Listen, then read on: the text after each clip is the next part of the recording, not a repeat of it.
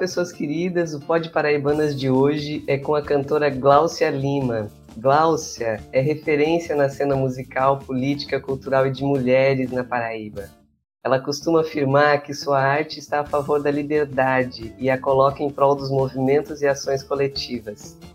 Dona de uma presença e voz marcantes, Gláucia passeia pelos variados ritmos da cultura popular, da ciranda e coco de roda ao baião e maracatu, não deixando de cantar e encantar em muitos outros ritmos e em poesias. Com dois CDs, Zanzar e Tanto Mistério, e um DVD, lançados ao longo dos anos 2000, a cantora valoriza compositores e compositoras paraibanas. É isso, Daiane? Isso e muito mais, né, Suzel?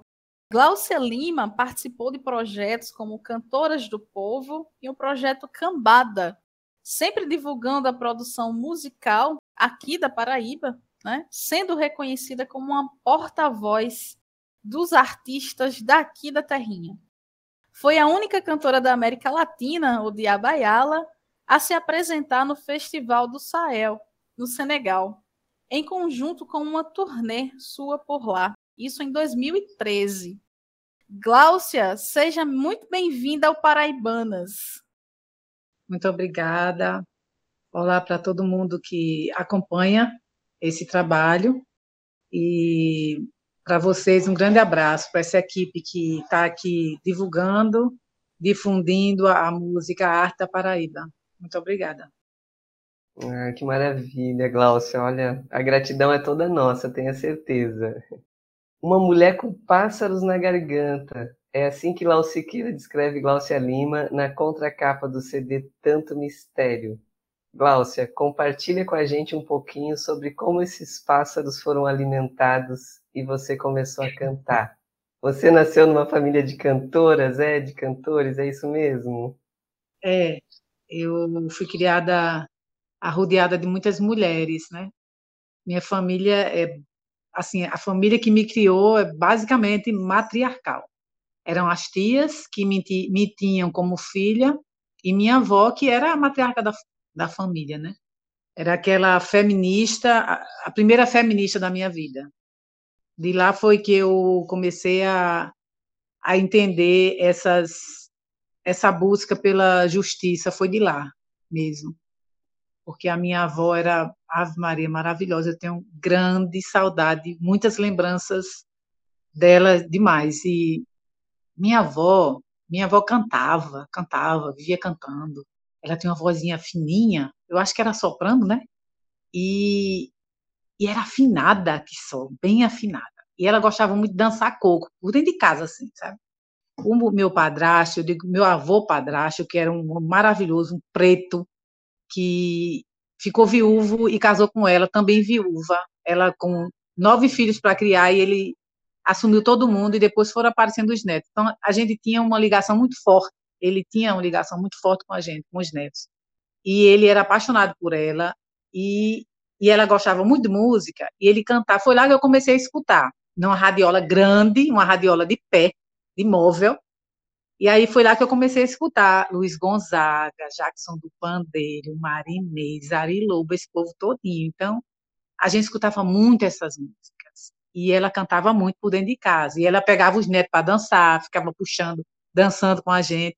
Então foi lá. E aí minhas tias, elas participavam desses foguetes populares também. Cantavam na igreja, muitas vezes. Viviam cantando, na verdade. Eu me lembro da voz de cada uma, sabe? Porque elas faziam os afazeres de casa e cantavam muito. Então, era um pessoal tão afinado, sabe? Eu já eu fui apurando meus ouvidos, eu acho, naquela época. Porque quando eu lembro da voz dela, eu digo, gente, aquele povo era afinado, nunca tiveram escola nenhuma, mas começaram a cantar ali, né? E aí cantavam nas lapinhas, ela dançava, era, uma, era aquela, aquela briga dentro de casa do cordão, cordão encarnado e cordão azul, e eu presenciei aquilo tudo. Então, a gente assistia muito os foguetes, elas me levavam para ver quadrilha, lapinha, para ver a barca, que eu amava aquilo tudo. É por isso que eu, eu acho que eu só fiz é, permanecer, na verdade. Nada disso é novidade, né, a não ser a minha entrada com força nesses movimentos populares, sabe? Mas eu cresci escutando isso. E aí começaram as novas gerações, que era a geração, a minha geração e um pouquinho mais velha dos meus primos, vivíamos escutando. Aí entrou a música popular clássica, né? Aquela tipo Ataúfo Alves, Elisé Cardoso e Noel Rosa, que eu amava. Eles tinham coleções e a gente dançava, aprendia a dançar lá mesmo. Gostava muito de dançar e dançava tudo quanto era ritmo. Então, cada um que viesse trazendo as coisas, as novidades, né? Então, vem tudo de lá da família. Então, assim, o espaço que a gente tem é muito importante na nossa criação, sabe? Tanto a minha, meu espaço foi importante para definir o que eu sou hoje, meu espaço na minha infância, né? Quanto o espaço que eu dei aos meus filhos, sabe? Porque eu aproveitei muito e tudo aquilo com a fase que eu entrei na igreja, que comecei a cantar na igreja, aí foi lá que eu descobri que eu poderia cantar e as pessoas até que gostavam, que não incomodava. Eu comecei a cantar e saber, entender a força do, de uma interpretação dentro da igreja. Foi lá, né? Que eu fazia, era, eu era animadora de comunidade, participava dos, dos grupos, e animador de comunidade é aquela que recebe a comunidade, a comunidade cansada de tanta coisa que passa no dia a dia, né? de muita dificuldade, muitas vezes, muita tristeza, de às vezes falta de muita saúde, ou simplesmente as que vão celebrar a vida e celebrar as conquistas, as vitórias. Então, é uma série de coisas, né? uma série de motivações. Então, lá a gente encontra para festejar isso. Então, eu era uma dessas animadoras, que animava com o canto. E lá na igreja já, eu tive muita, eu tinha muito é, a prática de fazer as as pesquisas, que eu amo os cânticos antigos. Porque eu comecei, eu morava numa praça chamada São Gonçalo, lá na Torre, era em frente à igreja. Quando eu fiz primeira comunhão, a igreja católica, né, minha formação. Quando eu fiz a primeira comunhão, aos sete anos, oito, eu ia para a igreja católica, eu escutava muita coisa em latim ainda e muita música. Isso foi, meu Deus, que coisa mais linda, né, de escutar aqueles cânticos antigos, aqueles hinos antigos. Então, eu tinha muito muita afeição, né, por essas coisas. Então, quando eu, quando eu entrei na igreja na minha, quando eu tinha 21 anos já, que eu entrei para cantar, entrei na igreja, comecei a participar e comecei a cantar, eu comecei, eu encontrava um pessoal lá que ia, tipo, vamos para Pernambuco, lá para a igreja de Geraldo Leite, que era um amigo de Reginaldo Veloso, que tinha umas músicas que era tudo ligado a SEBS as comunidades eclesiais de base. E tinha umas músicas muito fortes, muito fortes, com instrumentos de percussão, que começaram a ser usados naquela época, dentro da igreja, né? Que antes a percussão era vista meio assim, aí era muito tambor, aí tinha aquelas, aquelas celebrações na rua, sabe? Procissões de pé no chão, aquelas coisas que eram fantásticas para mim. E aí foi lá que eu comecei a pesquisar essas músicas antigas. Eu cantava com muito prazer e canto até hoje. De vez em quando me, me, me vejo cantando aqui, eu tenho muitas lembranças. Então, isso tudo é, fez o que eu sou hoje, né? Aí depois veio a entrada na música da Paraíba, a, o contato com os poetas, com os artistas paraibanos, foi tudo o que eu quis na minha vida. E aí chegou a. completou o ciclo, ciclo né? Fechou-se. É isso. Que riqueza, né? é, eu entendi que você é natural daqui de João Pessoa mesmo, né? É, natural de João Pessoa. Bacana. E daí seus filhos e filhas também cantam, né? E juntos vocês integraram o projeto Família é que Vem. Conta um pouquinho pra gente. Família é quem vem é um projeto afetivo, basicamente. Afetivo demais. É, na verdade, eu falei também um pouco, falei Quase não falei da minha mãe. Minha mãe é cantora lírica. Ela começou a cantar antes de mim. Começou a participar na década de 80 do coro, de, de coros líricos. Ela fez o teste e passou, né? Ela é uma cantora lírica, assim, é uma voz muito possante, muito. Ela começou com mezzo soprano, na verdade. E ela é muito forte a voz dela, certo? E aí ela começou a cantar. E aí meus filhos, né? É a continuação. Como tinha muito contato com ela, eu morei um tempo com ela.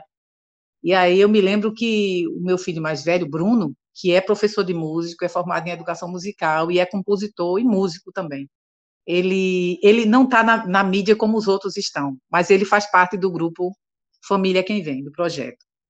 E aí, meu filho, ela, ela botava os, os netos para dormir cantando as óperas, entendeu? As óperas, era muito interessante.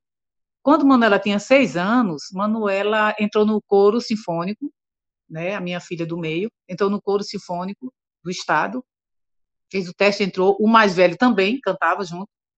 E aí, me lembro que teve, tinha uma ópera chamada Carmina Burana, que ia cantar os três, era minha mãe, no coro dela, no, no grupo dela, e meus dois, meus dois filhos.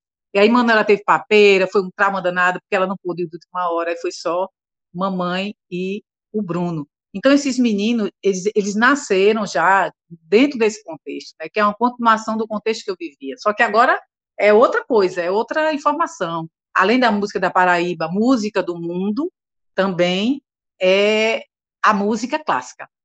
Além de todas as informações que a gente tem, né, do, do, do passado, que eu trazia também para a minha vida, para a vida deles. Então, eles cresceram de, de, dentro desse mundo musical, então já, já praticamente nasceram cantando, praticamente. E eu digo que a gente, se a gente der oportunidade, né, se a família der oportunidade a esses, esses jovens, cara, a essas crianças, não tem como, como sair diferente, sabe? Porque cada um tem dentro de si essa liberdade para construir arte, produzir arte. Se você estimula daqui e da lá, essa pessoa ela vai encontrar o norte, sabe? Vai encontrar. E outra coisa que eu sempre primei foi pela, pela ludicidade. Né? Era tudo lúdico, nada de ficar forçando criança a fazer nada. Criança canta, criança desenha, pronto, sabe? Dali é que ele, ele se desenvolve depois, não tem pressa nenhuma. Eu nunca tive pressa nenhuma. Eles são o que são hoje porque eles escolheram esse caminho. Foi porque eu quis ou eu pressionei.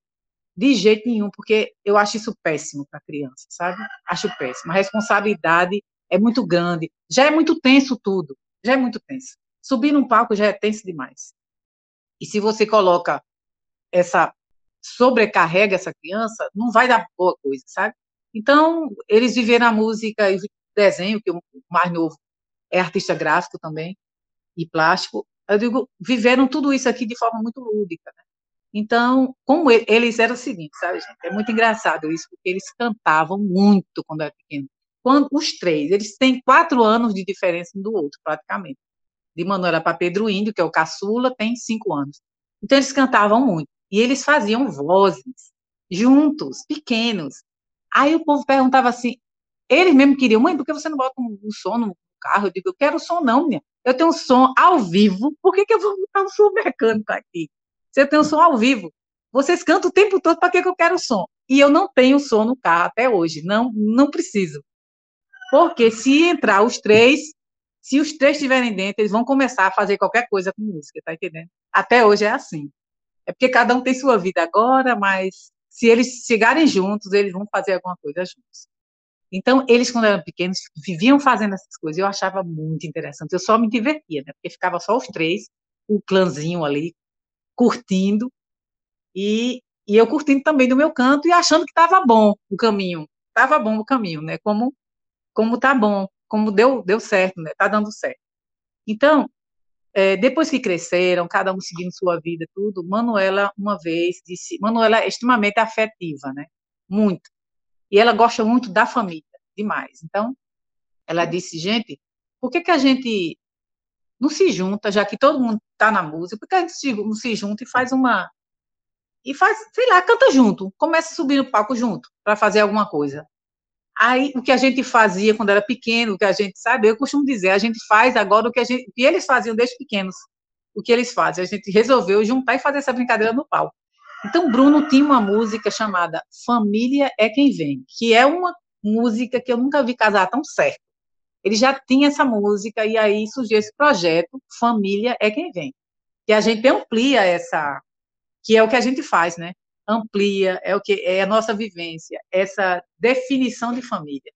E aí já coloca todo mundo no mesmo no mesmo com, com o mesmo sentido, o mesmo, vamos dizer assim, a mesma importância. Quem vai chegando para fazer o bem não deixa de ser família, ou vai entrando para a família. É uma grande família, uma família ampliada, que é, é a nossa sociedade. E a gente, essa música é muito querida, muito boa de cantar, é muito afetuosa. Bruno é uma pessoa muito amorosa também, muito cuidador, o mais velho. E aí ele fez essa música com muito carinho e a gente colocou o nome do projeto, Família é quem vem. Deu tudo certo. Tá dando certo.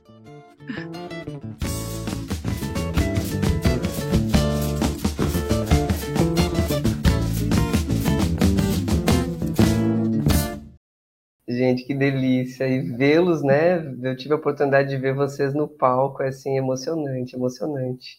E deu vontade de ouvir um trechinho da música, Glaucia. Pode? Pode romper o script aqui, te pedir um trechinho da música? Meu Deus, aí eu tenho, eu tenho que pegar a letra, assim, porque a gente, quando canta, divide, né? Eu posso Não. cantar só o refrão. Só o refrão, só o refrão, só o refrão para o pessoal conhecer.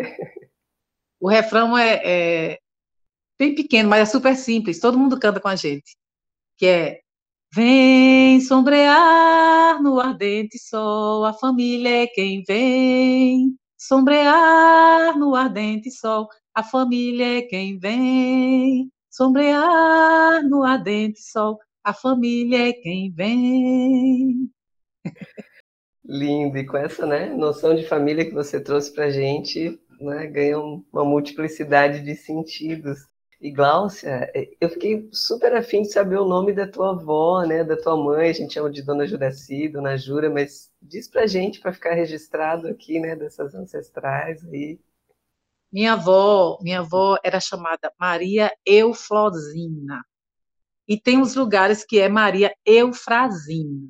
Mas Euflosina combina tão, tanto com ela, porque era uma pessoa que acordava a gente com flores, entendeu? Na cama. Era maravilhosa. Então, o nome é Maria Euflosina, minha querida, minha querida avó, que traz muita lembrança para mim. E minha mãe é Juraci Lima. Eu digo que são as mulheres da minha vida. É tia Dedete, tia Olívia, Maria Eufrosina, minha avó, minha mãe e minha tia Ivone, casada com meu tio, que é a minha, uma das minhas mães. São cinco mães da minha vida. Cinco mulheres e Manuela é a sexta. Manuela é a sexta. São as seis mulheres da minha vida. Extremamente importantes. Gente, que maravilha. Salve essas mulheres, então, né? Glaucia, no, na contracapa do DVD Zanzar, a gente descobre que o título né, e a música são uma referência a uma arte guerreira, quilombola e tabajara. Lá também diz que você investiu numa pesquisa sobre compositoras paraibanas. Você pode falar para a gente um pouquinho desse trabalho? Pois é, eu, eu quando eu comecei a cantar, é, se hoje em dia o mundo das artes é bem, bem cheio de homem, bem machista, mas na minha época, né, que não faz muito tempo, já era, ainda era bastante carregado de homens, né? Então, eu conheci, entrei no Músico da Paraíba e conheci a cena artística, não só musical, mas eu conheci ali poetas, artistas plásticos, compositores, né, e, e uma série de, de outras vertentes, artistas visuais, na verdade, né, da sua plástica, né, e depois, com o tempo, eu comecei a, me, a, a entrar mais no mundo das mulheres, das poetas, mulheres, das compositoras, das artistas visuais também, então, bailarinas e outras coisas, né? E outras áreas. E aí, o Zanzar, eu, na época, as mulheres que eu consegui acessar foram aquelas que estão lá, né? Tanto lá quanto no Tanto Mistério. Mas agora eu já estou cantando mais mulheres e tenho um projeto de gravar só mulheres compositoras. Esse é o projeto, né? São dois, na verdade. Gravar Família Quem Vem, que a gente colocou o projeto. Foi habilitado, não sei se vai ser aprovado, mas foi habilitado o projeto da Família Quem Vem. E futuramente vou preparar, estou pretendendo preparar já um projeto para deixar na agulha, que é o projeto de cantar as compositoras, que eu já canto, né, por aí afora. Eu amo. Tem muitas mulheres maravilhosas aqui que fazem poesia e música da melhor qualidade. Eu estou amando cantá-las e recitá-las também. Glaucia, você pode falar o nome de algumas delas para gente? Será que pode dar esse spoiler? Ah, sim. Cida Alves, minha querida Cida Alves, que é uma cantora, uma compositora maravilhosa, que também é muito ligada aos movimentos populares. Teve um bebê agora há pouco tempo, agora está passando tempo na Itália. Cida Alves, muito querida, muito conhecida. Tem CD gravado, inclusive. Regina Limeira, Ana Regina Limeira, que é também outra novinha, maravilhosa, que eu vi criança, gente, vi crescer. E agora estou cantando música dela, e ela compõe maravilhosamente bem. Tem Patrícia Moreira, que eu já canto aí, tem CD, tem no, no, no Zanzar também. Tem uma música que os versos são de Vitória Lima, uma poeta que eu já recito muito, que está no, no CD Tanto Mistério, que é um tango chamado Mentira, maravilhoso. E tem tantas, tem Poliana Rezende, tem Nara Limeira, tem tantas outras por aí afora fazendo música, sabe? É, deixa eu ver quem mais. As mestras de cultura popular, que também já, já entram no repertório, entendeu? E tantas outras que estão surgindo por aí afora. Nas Calungas tem algumas, e assim vai. Aí eu estou aqui nesse projeto de pesquisa também. Nina Ferreira é outra que eu canto, uma cantora e uma compositora muito boa. Aí já estou por aí cantando, cantando a música desse povo. Cantando e encantando, né? É, Gláucia, e a tua participação nesses movimentos né, políticos, sociais, artísticos, coletivos, que inclusive você já menciona meio rapidamente aqui para a gente. Esses movimentos, eles também integram a tua arte? Sim, é, eu sou uma pessoa conhecida já nesses movimentos, né? Geralmente o pessoal sempre faz o convite, Gal, você tem, a gente tem uma manifestação ali, ali, tem uma, uma ocupação ali, gente queria que você fosse, eu estou sempre presente, porque é, eu, eu assumi um lado, né? Um lado, entende? Eu sou formada pela, por aquele evangelho que considera as injustiças, né? E que quer que seja e essa situação seja mudada. Então, a arte que eu faço é uma arte extremamente engajada. Eu não sei fazer outro tipo, sinto muito, né? Eu não eu não estou aqui para cantar, para entreter e nem para fazer às vezes para fazer o, os gostos, vamos dizer assim, de um poder que maltrata, que oprime, entende? Eu assumi o lado do oprimido, eu, eu sinto muito, mas é assim que eu me coloco, e eu já tenho 61 anos de idade, não tenho para que estar tá escondendo ou está tendo outro tipo de discurso, porque eu já estou numa fase de vida que é assim que eu sou, e não adianta, sabe?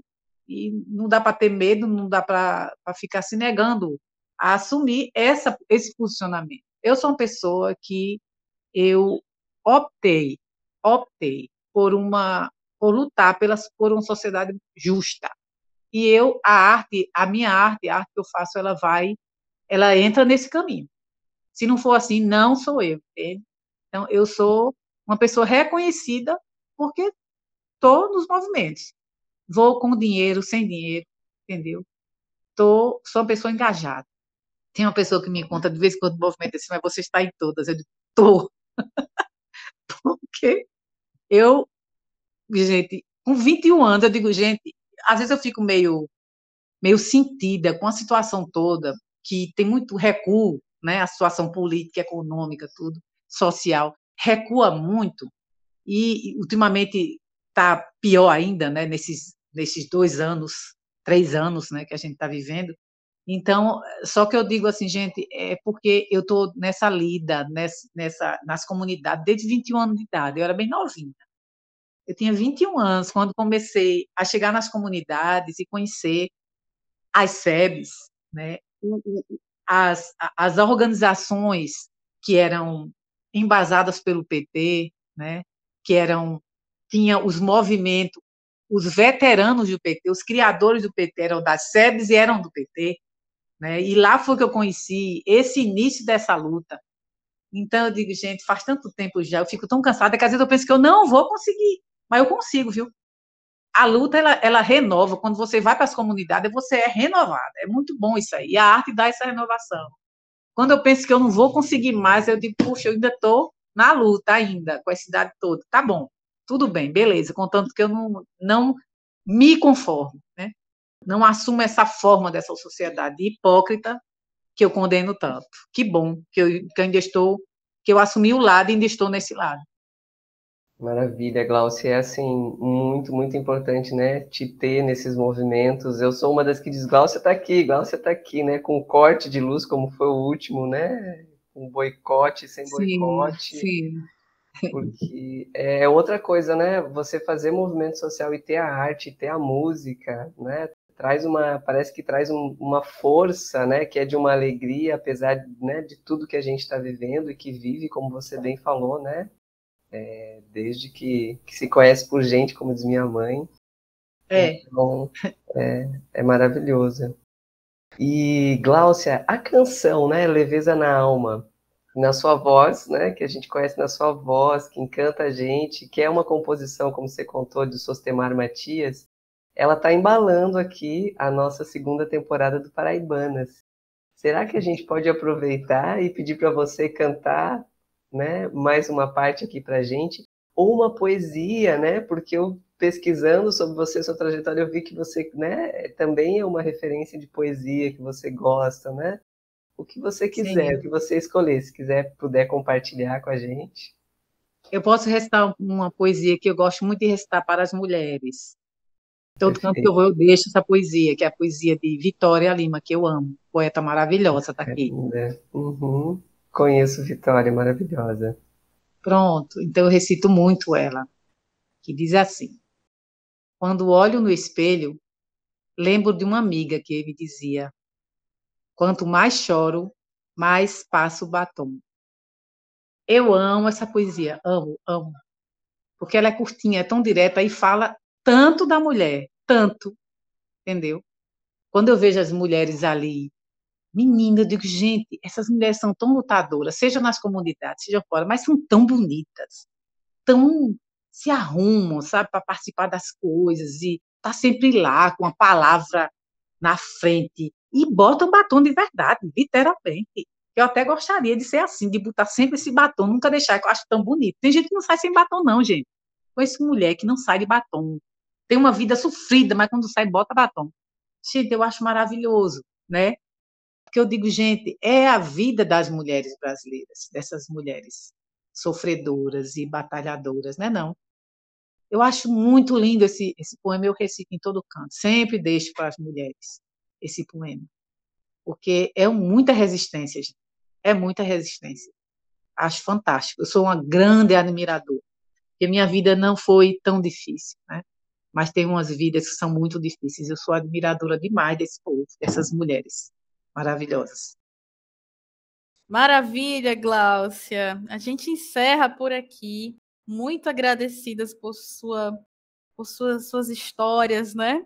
E por suas artes.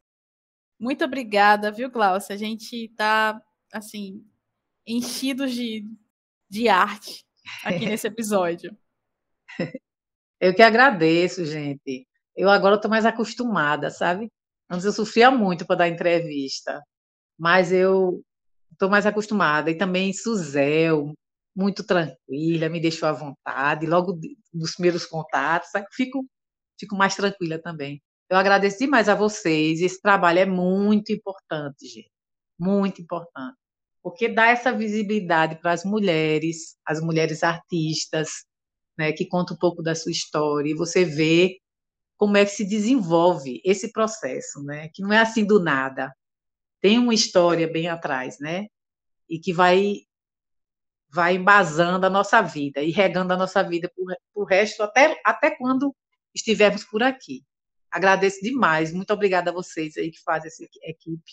Espero que as pessoas que vejam, que escutem, gostem também, apoiem, sigam e continuem aqui nessa nessa pesquisa e conhecendo e ampliando difundindo essa a arte da Paraíba, tá? Muito hum. agradecida.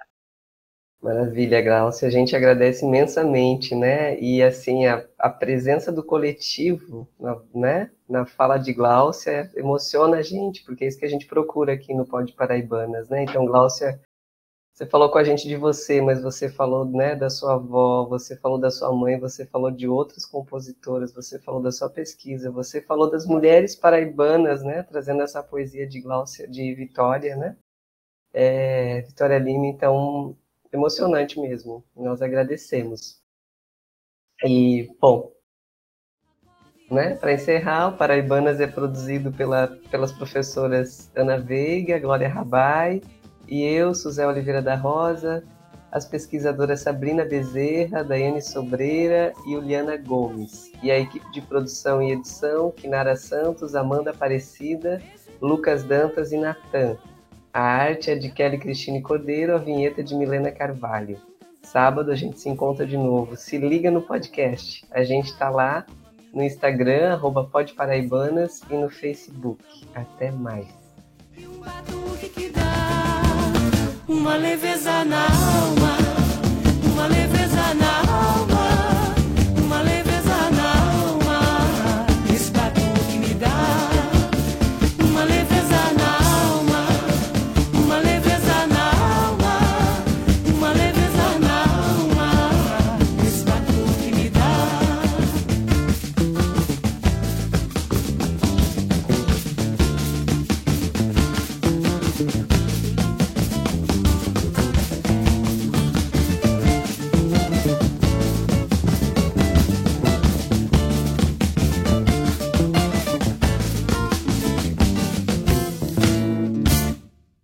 no sangue, na veia,